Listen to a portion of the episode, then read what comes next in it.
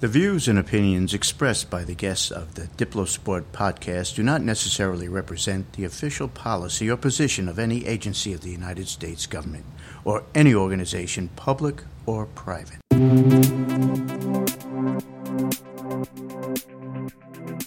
I hate the Boston Red Sox, and typically that means that I hate everybody associated with the franchise and everybody that puts on the uniform. Now, fortunately, I haven't had to meet many of these guys in person, and unfortunately, when I do, I almost always find out that they're wonderful human beings. Uh, that was certainly the case earlier this year when I had a, the opportunity to meet Jed Lowrie, who is now with the Oakland A's but came up with the Sox in 2008 when he certainly wasn't one of my favorite players at that point.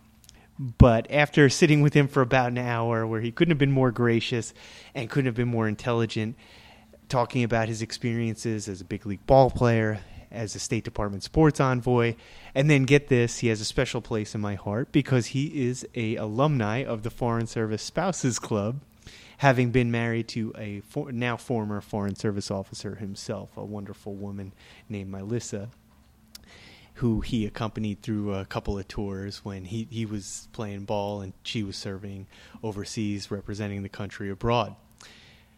Jed was a wonderful conversation. We touched on a whole bunch of things. There's some great inside baseball stuff here, but then there's a lot of big picture stuff. And Jed's also a leader in the Baseball Players Association, so we even talk about union issues and, and just the, the role of sports in government. Great conversation, great guy.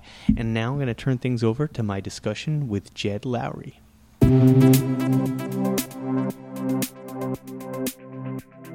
Uh, Jed Lowrie. Currently, I play for the Oakland Athletics. Uh, second base this year.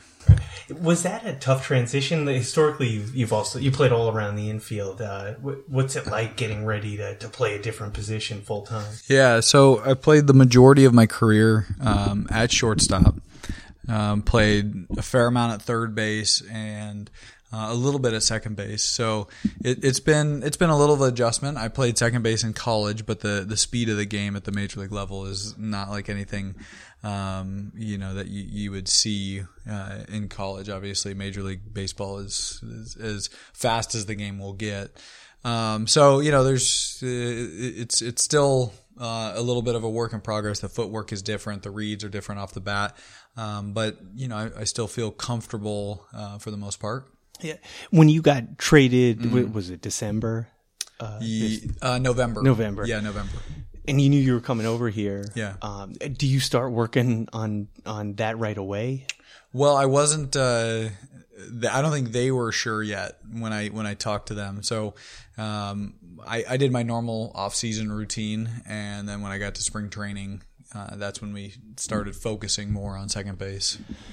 And another thing, I read a real interesting article about you. Okay. Uh, when you're batting lefty uh-huh. uh, against the shift. Okay. That's something you've been focusing on uh-huh. uh, early on in the season. Okay. And, and you found a lot of success uh, on uh, on going the other way. Okay. With the ball, uh, at least in the early going. Yeah. How at this level, mm. do you change your approach after you know? Obviously, your entire life you've been so successful on the baseball field. Mm-hmm. How how do you come into a season and say, "Hey, I want to tweak this and, and work on on something like that"? Yeah, I mean, I think it's this game is a is a game of constant adjustment. So you you have to adjust to to the way that guys are pitching you, uh, that the way the defenses are playing you, and you know 2000 2004 the begin like really like about three quarters of the year for 2014 um, I, I, really struggled with it with uh, fighting the shift. And there's a, a, new stat with batting average of balls in play. And um, uh, up until like that last month month and a half of the season in 2014 um, you know, I, my batting average of balls in play just wasn't. It wasn't even up to my career um, numbers, uh, let alone the league average. And uh, and then it, it kind of carried over into 2015. I think I had a really really low um, batting average of balls in play, which um, you know you can you can look at it as, as a couple different things. Like you're having either having really bad luck or they're playing you in the spots that they should be playing you. And, and so you know after two years really of kind of fighting it, I I told myself, you know, hey, let's you know, let's take what what they what they give you, and so in in those terms, um, you know, when when they oh when they shift you as far as the shifts have gone, um, you know, you have to you have to work on hitting the ball the other way when you say batting average of balls in play, I go mm-hmm. back to looking at the backs of baseball cards when I was growing up. Sure. You're a little bit younger than I am, but I, we grew up, for all intent purposes, the same generation yeah. where it was you know, um, home runs, RBIs, batting average. Mm. You play for the Oakland A's, mm. so anybody that's seen Moneyball knows that uh, this this organization, your current general manager was one of the forerunners uh, of moving towards more of a statistical based approach. Right. Uh, one that's been adopted since it's been adopted by the rest of the clubs. Um, how cognizant, or when did you become cognizant of uh, of playing the odds when you were in the field and using statistics as a way to enhance your approach?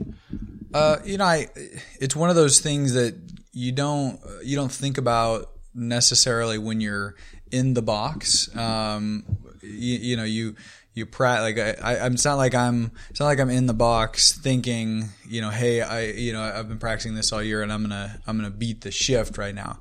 You know, you're looking for a pitch that you can handle, and if you you know if like if I've been practicing hitting the ball the other way to beat the shift, when I get that pitch, then you know you're you're prepared to do that in the game. Um, so I, I look at I look at it more as like a um, a trailing statistic. Uh, you know, I, have I've always believed in, in baseball that, um, you know, as a player, I define my numbers, my numbers don't define me. And so, uh, you know, you can you can use certain numbers, certain indicators to predict, but um, all of all of what you see statistically is what's happened in the past. So you you use that to you know to try to make adjustments moving forward. You're setting me up really well here. There, there. One of the the reasons why I'm sitting here right now is to talk about the values of the game. Yeah. One, how they've impacted you as a man, as an American citizen, as yeah. a father and a husband, uh, and then two, how those games transcend just what happens between the, the lines in, in Oakland yeah. or in the Bronx or in San Pedro de Macorís in the Dominican Republic. Yeah. Uh, one of the first values that I heard you talk about was uh, calling it, it, this a game of adjustments, right? Sure. And adapting. Sure. Uh, you also mentioned that you got traded in November. Right. Um, how has how, how has being flexible helped you improve as as first a ball player and then second as, as a human being? Yeah. No. I, I mean, I think that's and maybe part of the, talk a little, a little, bit just about like what what it's like you know for a normal guy you you don't get a call on November 15th saying that you have to move from Houston to Oakland yeah. and you know that's that right so. yeah yeah I mean you um, you are a commodity um, as a as a baseball player and so you know if uh, if the your current club decides that you know you you don't fit on the roster for whatever reason, um, you know you could be uh, you could be moved the the next day, and um, or you know wherever they wherever they can find uh, find a deal. Um, so yeah, I, I think you you you learn to to live semi nomadically in this life, and um, you know you're you're always on your toes. It's very dynamic, and so um, I think it I think it teaches I think it teaches you a lot. You know, you don't you don't really get into the that type of, of lifestyle um, in very many professions. Um, so yeah, it's it, like I said, very dynamic. And we'll get into this in a second. But yeah. one of the lifestyles that one of the professions that is this lifestyle uh, your wife used to be in, right? And we'll, we'll talk about Melissa in a sec. But um, the the second value that struck me that you were just talking about was your number is not defining you; them mm. them being in the past. Mm-hmm. Um, and I, I guess there there are two tracks here. One is you know preparing and, and, getting ready for the season knowing that you're graded on a, on a daily basis by mm-hmm. looking at the box scores what, what, it's like to live a life like that mm-hmm. and uh, and then second you know being able to, to brush off an 0 for 4 day or, or making an error in the field and just how you learn how you, how you take a, a mistake and use it as a learning experience mm-hmm. instead of a soul crushing one yeah um, Yeah, I mean that, that's that's a loaded loaded question, but but you know I, I, think you it's it's wise in in baseball and and probably in life to um, in in circumstances that you know to have a to have a short memory that a lot of people talk about that in in baseball where you know you you you think about why you made the mistake how you made the mistake um, then you compartmentalize that and you kind of build on it and uh, I think that's I think that's true with you know both fielding and hitting um, in in my profession where you know let's say you uh, guy strikes you out on a certain pitch or a certain sequence, um, then you know you can you can take that information and use it for your next at bat. And uh, you know I think that um, as you get older in your career, I guess more um, experienced, you you know uh, you, you, face the same um, guys over and over again, and uh, so I, I, think it, it, it allows you to um, that that ex- those experiences that you've had, the failures that you've had, prepare you for the moment. And so you know you you have to you have to give them their you know due diligence, the mistakes, because that's the only way you you get better. It's the only way you um, you continue to grow as, as a player um, is to acknowledge them. You can't hide from them, but at the same time, you know, you use those to to um, better prepare yourself for the next situation and the the adage is that if you fail seven out of ten times in the majors, you, you go to Cooperstown, yeah, the Hall exactly. of Fame, and uh, yeah, and you know I make mistakes at work, but there aren't thirty five thousand people in the stands watching. It's me. a very public life. I mean, every everything we do is public. I mean, you and especially with the um, emergence of sabermetrics, and um, you know, you can you can hide a lot in tra- traditional statistics. Um, you know, you can batting average is very easy to point at, but you could have guys with very empty batting averages that, you know, they're hitting for a high average, but they aren't really doing a whole lot to help the team win. And you can have a guy with a low average who's doing a lot to help the team win. Um, so with these new, you know, advanced statistics, um, there's not a whole lot of hiding. Um, they have something at every ballpark now called the, I think it's called the TrackMan, where um, where you you literally it's like a doppler radar and that's where you get all the exit velocities you get route efficiencies um, and so you, you can't hide from that and it, it is i mean it's all seeing it's almost like you need a degree from Stanford. Not in political science, though. uh, we'll get to your road to Palo Alto uh, in, in a second here, too. But uh, you we talked about Billy Beane a little while ago. You were drafted by the Red Sox. Correct. Were you drafted by Theo Epstein? Or? Yes. Okay. So I mean, you've worked for two of, of the most successful, and, and then throw in Jeff Luhnow. From, Correct. From the Houston Astros. Yeah. Uh, you've worked for three of the guys that mm. have seen. Uh, you know, uh, we'll see what well what Theo did in, in Boston alone. Sure. will enshrine him in the Hall of Fame, and what he, what it looks like the Cubs are up to this year. Yeah. Um, have you learned anything from from any of those guys? Uh, just being around the, those guys. Uh, yeah, I mean, I, when I was when I was in Boston, um, you know, being a being a young guy. Um, you know, it's not like I had a ton of interaction with Theo, but you could just see the way that um, you know, see the way that he went about his business, um, and obviously very, very professional, knows the game, um, and knows the numbers, and um, just you know, as you alluded to earlier, what he's building in Chicago right now, um, he knows he know obviously he knows how to build a winner, and um, you know, there's there there's a lot of successes that have come from Theo. Yeah talking about success. Yeah. Uh, right. You you grew up in Salem, Oregon. I did. Yeah. Born um, and raised. And uh, is is that big baseball country? How, how did you how did you find your way uh, onto the diamond? Uh, no, it is not. Believe it or believe it or not, it um, not not really a hotbed for baseball. Considering um, you know the the summers are beautiful there, the the thing now though is that a lot of these a lot of kids are playing year round and so I always I always found a way to practice, uh, even if the you know the weather was bad outside. We um, we actually I, I, ended up taking private lessons um, from a, uh, a guy who was in Woodburn at the time, and uh, he had an indoor cage, and so I'd I'd find ways to you know I would be inside, but I'd be you know practicing, and so I, I I, practiced or played baseball pretty much year round, but then played other sports as well. I played basketball all the way through my senior year of high school. Um, Where did you go to high school? Uh, North Salem. Okay. High school, yeah. Uh, the Vikings.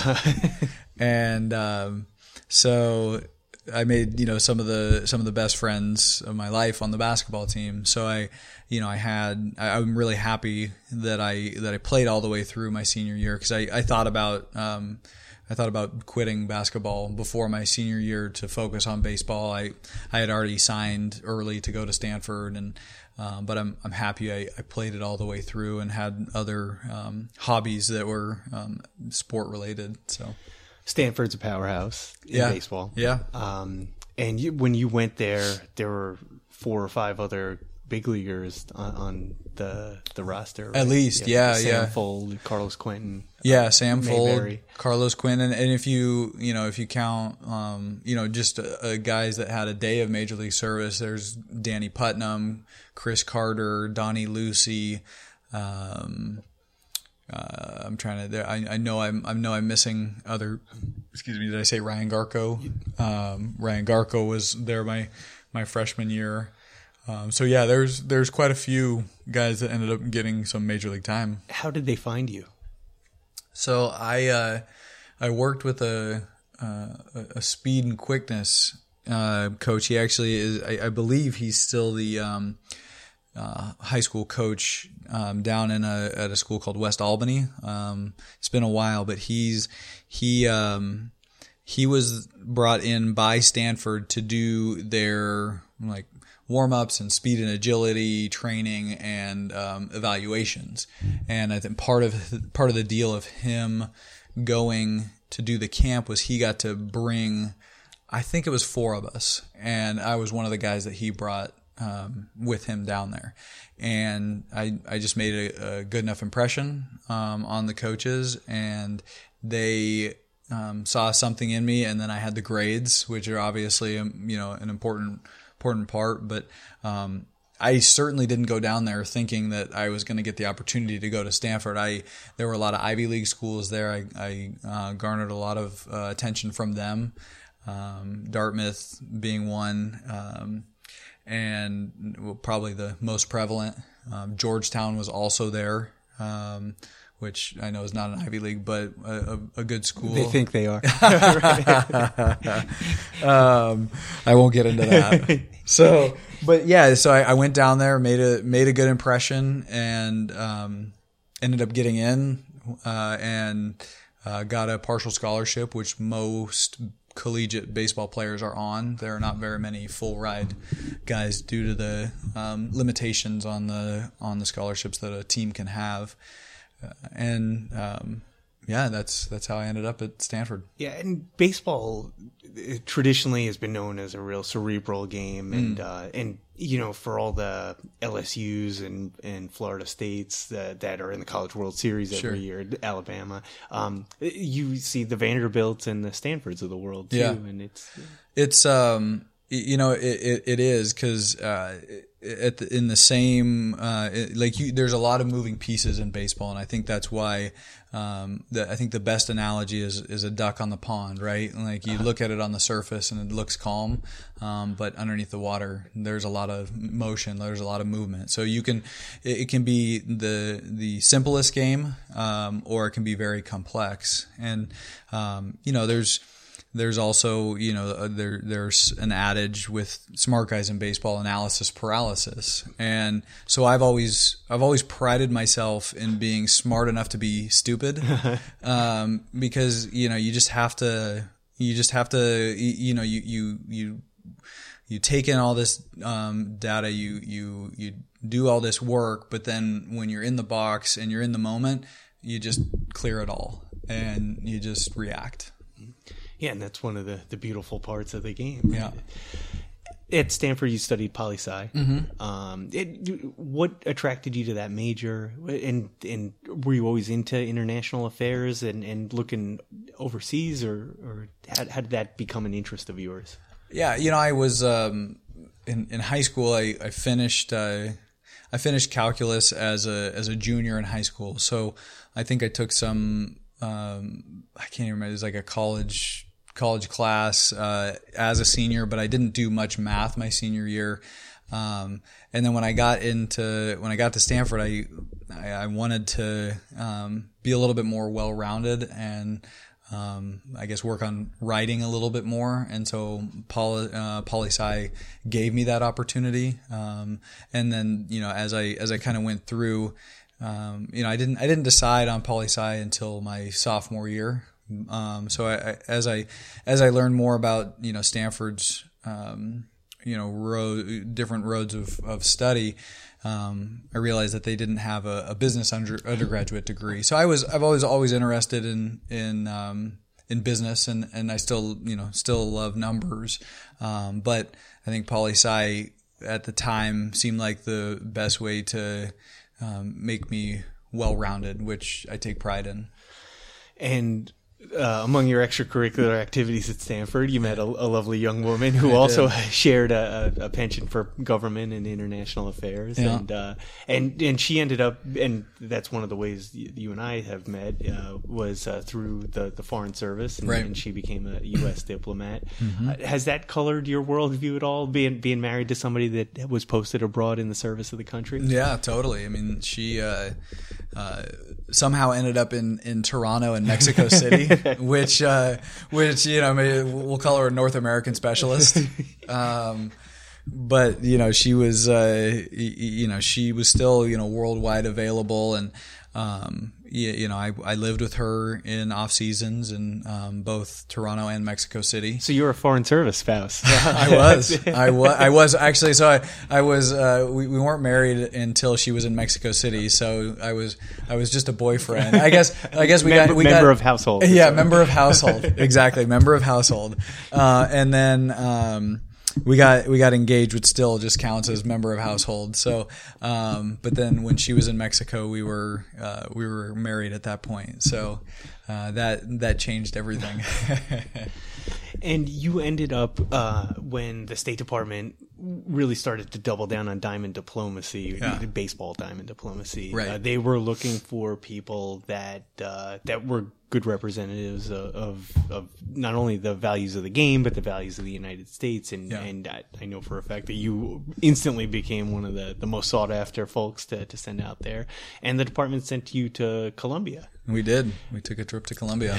And uh, maybe you could talk a little bit about your time down there and, and what uh, anything that you enjoyed about it, what, what you felt you got out of the experience, the Colombians got out of experience. Yeah, uh, yeah. No, it was it was a, a great trip. We um, we did Bogota, um, Barranquilla, and Cartagena, and um, In a real compressed time frame. very too. very compressed. Yeah. it was it was one day. Uh, so we we had a couple days um, where uh, Melissa and I could just be tourists because neither one of us had been. So we got to explore um, Bogota for a couple days. And she speaks like superior Spanish.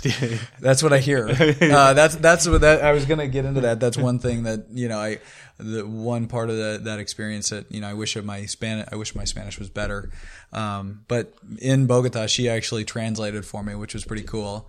Um, but such a great experience. Um, we you know we got to work with some you know really interesting folks down there. Um, the head of Little League. Um, there was a, a, a a guy who I, I don't remember his exact title with Project Baseball, Project English, Baseball, and Spanish, um, but um, we've worked with him. Um, uh, we were actually planning a trip to, to Nicaragua to do work with him as well, and, and we've stayed in touch with him.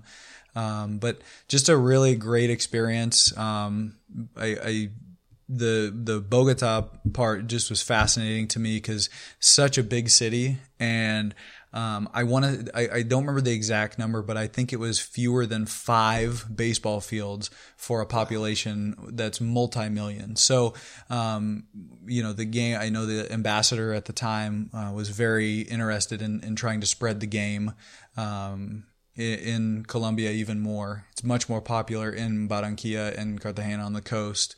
Um, but I think uh, you, you, know was, Bogota was awesome because you know you got to see um, you know kids from all over the city who uh, hadn't uh, you know probably wouldn't even had the opportunity to to come play on the fields that they did um, if you know this program uh, didn't happen. Right. And how many Americans do you think these kids have ever met in their life? Right. Yeah, I, that's a good question. Yeah. Um, you know, so so getting the opportunity, they you know a lot of the they had a lot of their coaches there as well. So it was it was a great format. You know, we did some stuff on the field, but um, I, I, think the the most interesting for me. Um, and and hopefully the most uh, informational and, and interesting to them was the the hour or so we spent having a conversation. And then in um, in Bogota, it went much longer. I, I, think it was probably a couple hours uh, where you know the coaches and the players were asking questions and and you know like i said i i wish my spanish was better but just being able to interact and hear um, hear what their questions and um, what they were interested in in the game uh, just makes me realize how um, international the game is and how it's a universal language. And you've played you've played with guys from all over the planet yeah. throughout your career. Yeah we were just talking uh, before the mics went on that uh, the A's right now aren't necessarily the most international, but uh, right. but coming up, I, I, I, certainly on the Astros and, and the Red Sox, you played with a lot of international players. How do the dynamics inside the locker room work there? Uh, you know, are, are you guys able to all come together because of, of the common game, or are there any obstacles that you have to overcome? Well, I, I mean, I think there are, you know, there are a few obstacles. Um, language, language being one. I mean, there are, um, there are a few guys uh, in the in the game, Spanish speakers, and and you know even the the Japanese um, guys who, you know, their their English isn't uh, conversational, mm-hmm. and so for those circumstances, it's a little harder, but you know, everybody's kind of got their cliches. Uh, you know, like even even the guys who don't speak English well, and you know, for the guys that don't speak Spanish well or or Japanese well, you have these little cliches, and um, for the most part, everybody, you know, it, it's mostly just like little jabs. You know, that's kind of the culture of of baseball, but you know, it, it keeps it fun. When you go out for a mound visit, right, and the the infielders all come in, yeah.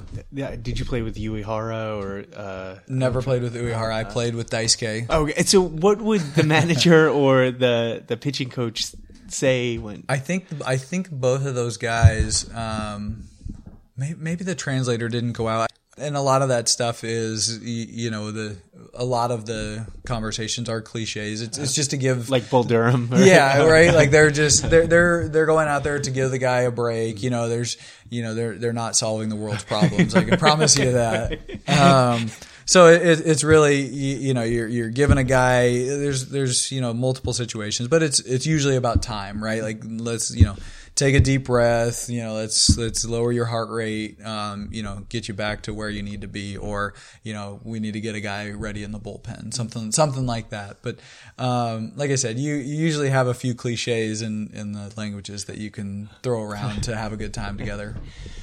Um, from uh, a fan's perspective, mm. uh, and it kills me to say this because I'm a Yankee fan, but I, David Ortiz, I imagine, is an incredible leader uh, in, in the clubhouse, and um, I, I, you know, the shining example was at least what it appeared after the Boston Marathon bombings, mm. and how you know he was able to bring this the the city together, and mm. they eventually won the World Series that mm. year.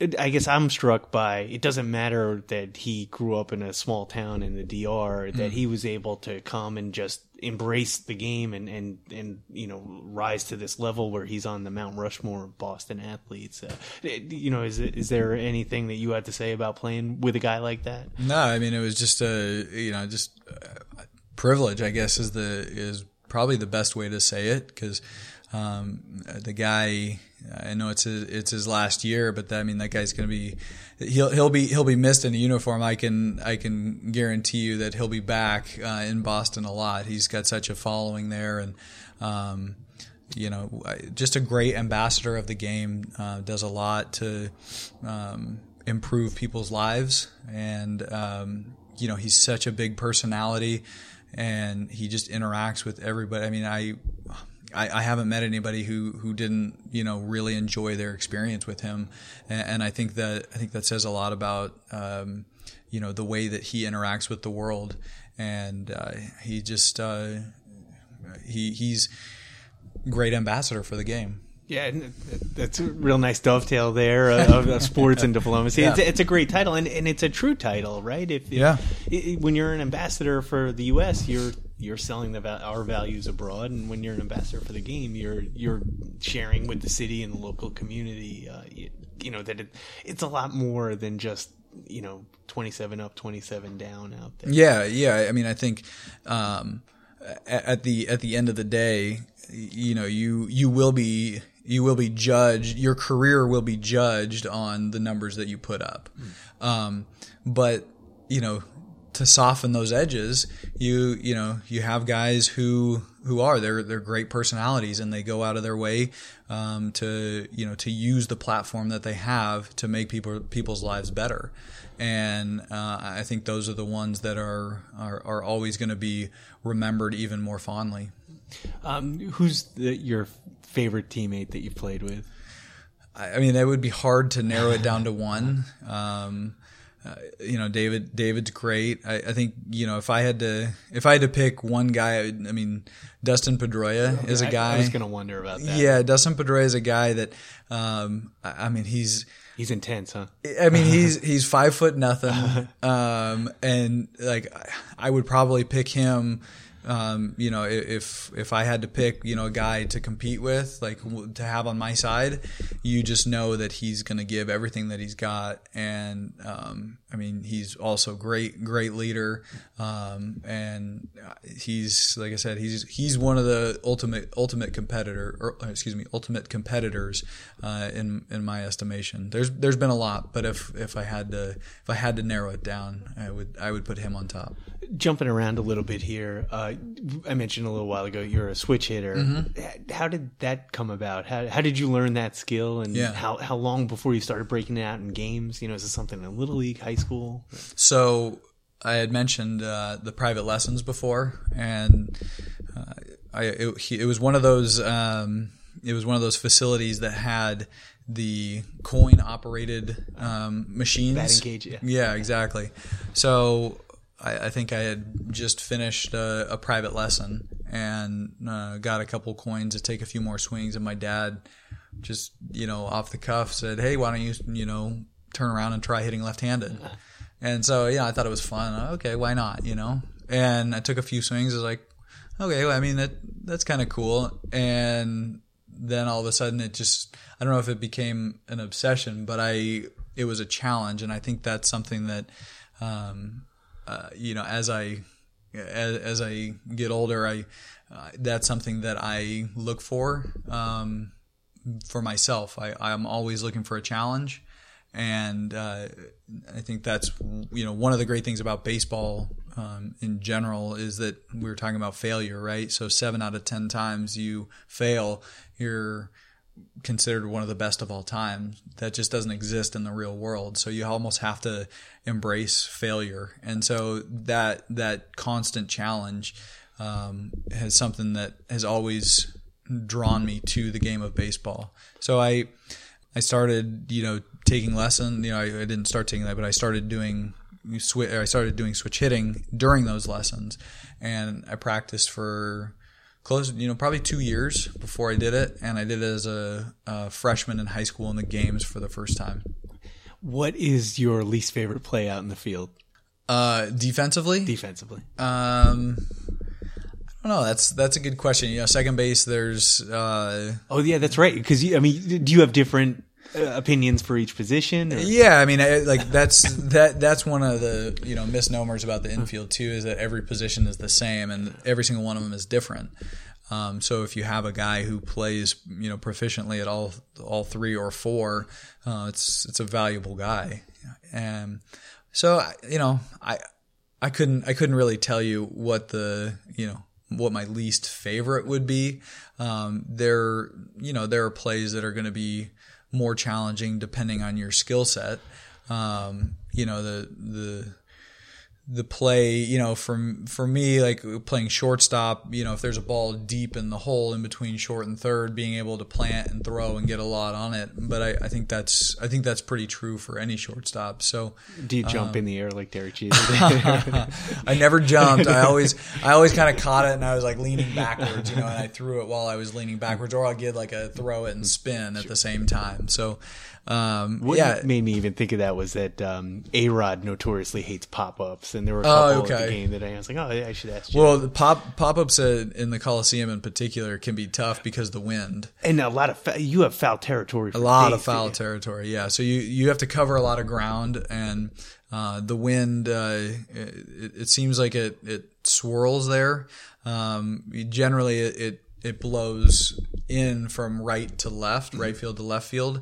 Um, but sometimes you know it'll it'll switch, and so you you you have to it, it's a lot different than catching a pop-up in houston let me say where you have a dome and it's a very controlled environment. 72 degrees. Exactly exactly. So catching pop-ups in oakland is a little different than in houston. Did you meet president george h.w bush i did. yeah that was really cool. Yeah, oh, yeah. Uh, would he throw out a first pitch or? He did yeah. So the, for the i think it was game uh four, three or four um, of the ALDS last year against the Royals. He threw out the first pitch, and uh, the the night before, the PR guy came to me and said, "Would you want to catch the first pitch tomorrow?" I said, "Yeah." Who's throwing it?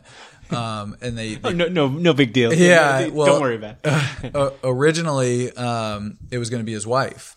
And then I guess he woke up uh, that morning and decided that he wanted to do it and so it was great. I mean, I got to got to interact and um, you know just caught caught the pitch and um, and went out there and got to shake his hand and thanked him and um, told him what an honor it was and, uh, and then you know Barbara was out there as well and got to got to say hello to her and and thank her and uh, I, I, wanted to I wanted to ask for uh, an autograph, but I wasn't going to. But she told me, she said, you should have him sign that ball. Oh, yeah. and um, so I got, you know, he signed it. He signed it for me, and uh, it's now um, in a display at my home. I had a, a really nice piece with a, um, a, ticket from the game and a picture of me catching the ball and a picture of the three of us um, on the infield there um, with the ball signed. What was what was your hesitation to ask him to sign it? Well, I mean, I, I think probably health. Um, oh, okay, sure, yeah. Sure, you know, he was uh, you know he was in a wheelchair when he uh, threw the ball out and. Um, so but it wasn't like a pride thing. Like you, you wouldn't ask. No, no, no, no. It was, it was. You know, I just, uh, you, you know, I, I, and I mean, it's a president of the United States. I, you know, I, I, I've, I've interacted with, you know, other, uh, other, um, you know, foreign diplomats and but you know it's the president of the United States. And so I I guess I didn't know where the where the line was and you know so I I I deferred until you know Barbara told me hey you should have him sign that for you. That's one of the coolest things. Yeah do you, yeah it was awesome. do you keep memorabilia? Do you do you have yeah I do. Like what what else do you have around the house? Uh, well right now that's that's really the only one up on the house. Um, but I've got some I've got a ton of jerseys that I have framed and um, the house right now that we're in, there's there's not a whole lot of space to put up jerseys. Uh, so one day, you know, when we when we um, when we have a, a bigger house, we'll uh, we'll put up a lot of the frame jerseys. But I got some I got some really cool ones. I've got some um, uh, personalized which which to me is really cool. Um, we got a lot of Hall of Famers. Got um, Cal Ripken Jr. personalized one to me. Um, Ken Griffey Jr. personalized one to me. Which that Ken Griffey Jr. is probably the one that uh, is just because he was oh, you know one of my favorite players. Growing like, up in the Pacific Northwest. If, yeah, like yeah. I mean, I, he was he was my favorite player. I don't need to hedge that one. Um, I should and, say it's very interesting that those are the first two guys that you mentioned. You have, in addition to being a MLB pro ball player. All three of you guys are U.S. Department of State sports envoys. Oh, really? Yeah. There you go. Perfect. yeah. Um, so yeah, good good company, right? Um, but but those so those two, um, and then you know I, I've got uh, a few that I've just uh, bought from a from a dealer. Uh, like I got a, a Sandy Koufax that's that's really cool. I got a Derek Jeter actually that's personalized, um, uh, which was which was pretty cool because I played against him for for quite some time. I hear that guys, and I'm biased. I, I have Sure. pinstripe color glasses, but everybody loved Jeter, right? Yeah, yeah. I mean, I, I haven't I haven't like a like David. I, I haven't met anybody who who had a um, who didn't enjoy uh, their you know interactions with Derek. It, just because of the way he carried himself, the way he played the game, was there, there anything that uh, that stood out? Yeah, just I, I think the the way Five that, rings. yeah, I mean, for for him to, I mean, New York is is a fishbowl, particularly when you play for the Yankees. Um, I've never played there, but you know, from an outsider's perspective, um, you know, I, I would I would put Boston, you know, in the same league as Sure, far as like fishbowl is concerned when it comes to baseball. Um, so I, I have a, a similar experience with my time in Boston, but just the way that he handled himself in the media, um, the and obviously the success. I mean that once again, like, going back to how people are always going to judge your career. He's got Hall of Fame numbers, which you know, if Derek Jeter doesn't have Hall of Fame numbers, you know, all the other stuff kind of falls by the wayside. But Derek Jeter has Hall of Fame numbers. He has World Series rings. He he did it all. Yeah, and uh, it's interesting with Boston too. When when you guys are coming up through the farm system, you know you hear about the Ryan Kalishes, the Jed Lowries, the Trot Nixons. The y- even when you guys are in Pawtucket Sure. and stuff like that, the, Yeah. the media machine is very powerful there. Totally. and uh, yeah, Yeah. certainly in New York. I, I got I got um I got called up and um before I even excuse me on I drove up from Pawtucket and before they even had made it official I went to buy a shirt and a guy asked me if we are going to get the game in that day cuz cuz it was it was supposed to rain. So yeah, they're they're they're they they're well connected. They they know what's going on in the organization for sure. Um, I guess the the last phase here of the conversation is uh, one of the things I'm studying is is the interplay between sports and government. Yeah. Um, this being an Olympic year, one of the the big things that we're facing going into the Rio Games uh, is, is worldwide doping. Sure. Um, and I mean, throughout your professional baseball career, going back to what 2004, 2005, as a minor leaguer, right? 2005 I was drafted. Um, so I guess you were in that next generation a- after the McGwire Sosa guy, guys. Um, you know, with performance enhancing drugs, sh- should the U.S. government be involved? Is this something that baseball should handle internally? Is is you know, I, I presume that you're anti PEDs. uh, maybe just share some of your thoughts about about baseball and and, and that issue. Yeah, I mean, I, I think baseball has got you know an interesting relationship, um, particularly with the with the U.S. government, uh, just because the the longstanding antitrust exemption. Um, so you know, I don't think it's. I, I don't- think it's it's really my place to say you know if it's you know the government should get involved in in baseball's business, um, but um, historically baseball has been you know has has been given the leash to you know handle its own affairs. Um, so I, I think that I think that baseball has done a really good job of implementing um, drug testing in a in a not only a timely manner but also in a well thought out manner. Um, where you know it, it's not there aren't a whole lot of snap decisions made on that front. Some would probably say it, it didn't happen quick enough, but um, you know, there's, the, I, I think they've done it in a in a timely fashion. Uh, it, and if there were any delays, it's because it's not, you know, there there isn't a, a baseball czar. The commissioner can't. It's a collectively bargained issue where The, yeah, the joint drug agreement is yeah. and it, it needs to be something that involves the union. You are, are involved. Are you are you the team rep for? I'm not the team rep of Oakland, but I am involved. Yeah, Um, just uh, maybe you could talk a little bit about your thoughts on on the role of labor in baseball and uh, and, and, why it's important that the Players Association exists and, and the good that it brings the game. Well, yeah, I mean, I, you you look at what the the previous generations of baseball players have have done to shape the game and um, you know to to make sure that uh, that that guys are compensated fairly for uh, the work that they put in. Uh, you know, I have uh, a lot to be thankful for for those guys um, who you know who went on strike and you know lost days of service and pay.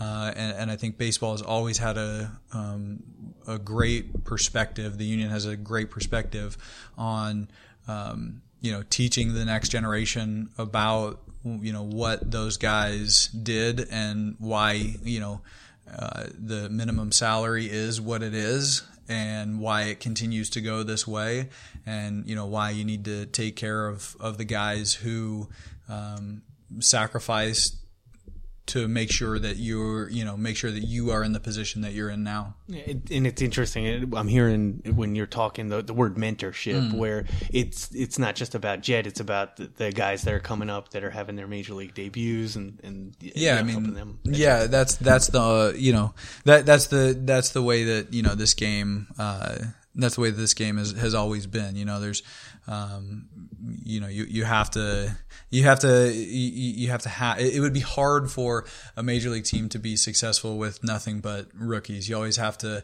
have at least, you know, some veteran presence that can, that can, you know, calm nerves or to, you know, help guys through situations. And I think that, um, rings true with, um, with bargaining and, um, uh, just just knowing um, kind of how bargaining has evolved and um, to like I said just to be um, aware of where it's been and uh, so you know where it should go baseball in the 21st century, mm-hmm. right? Uh, today, the, the, game we were at today was pretty swift. It was like two and a half hours. Yeah. Um, uh, some of those Red Sox Yankee games would go like four hours, 15 minutes.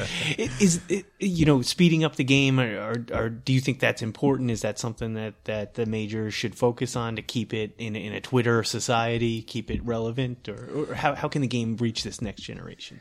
Yeah, no, I, I think I think it is important. Um, it's going to be a it's going to be a balancing act um, to to say the least because the the one beautiful thing about baseball is that there isn't a, a clock. And so um, you know you you want and I, I guess now technically there is a clock in between innings, um, but I, I, think that just keeps I, I, think that keeps everybody a little bit more on schedule. You know, there's not a there's not a pitch clock which they've um, played around with in the minor leagues and uh, in the Arizona Fall League. Um, but still at the major league level, there's no there's no clock, which um, you know, I, like I said, I, I think that I think that's important, but at the same time, it you know you don't you don't want dead time.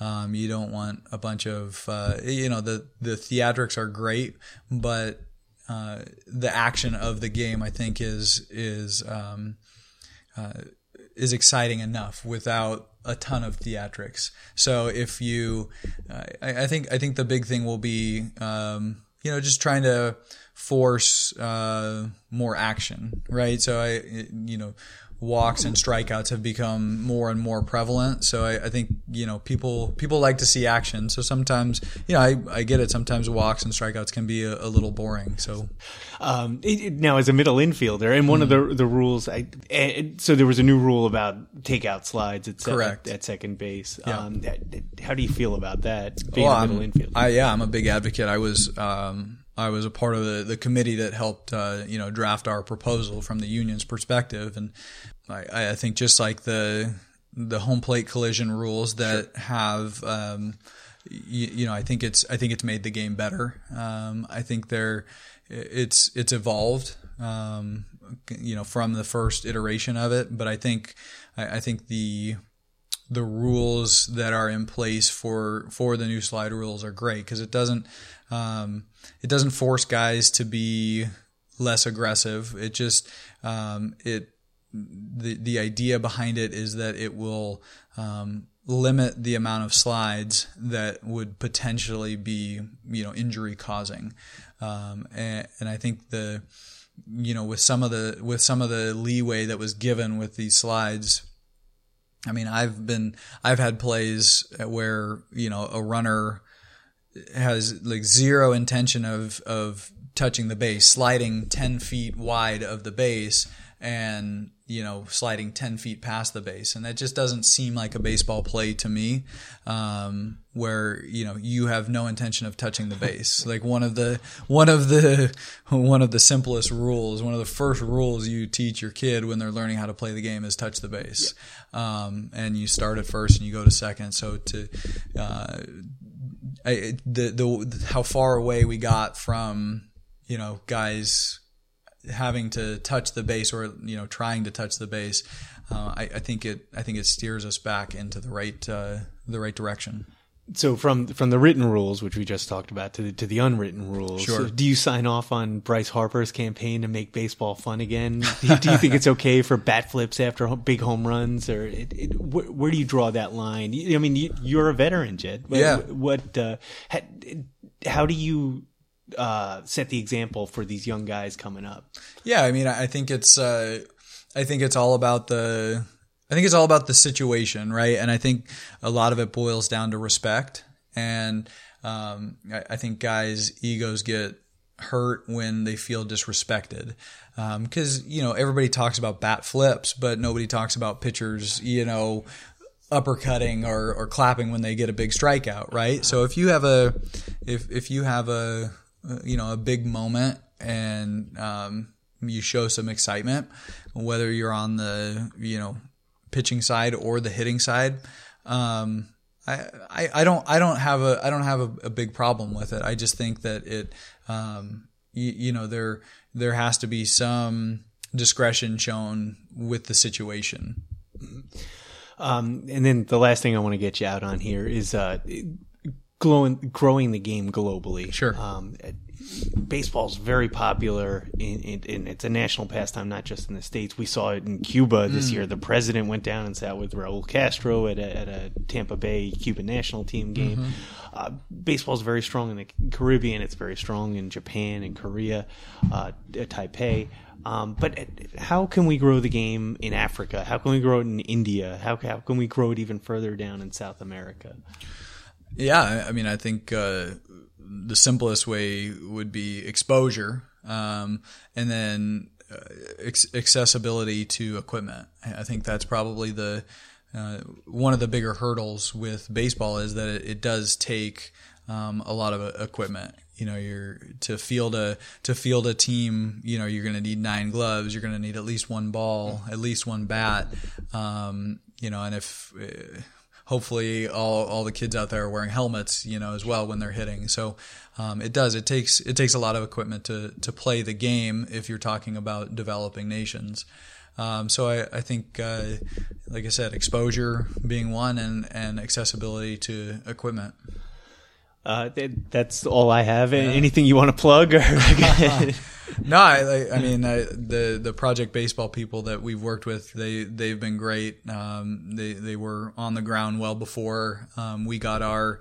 Uh, you know, we, we got to work with them, but um, that's what they do. They provide equipment and um, access for kids. They do a lot of the work in Nicaragua and Colombia.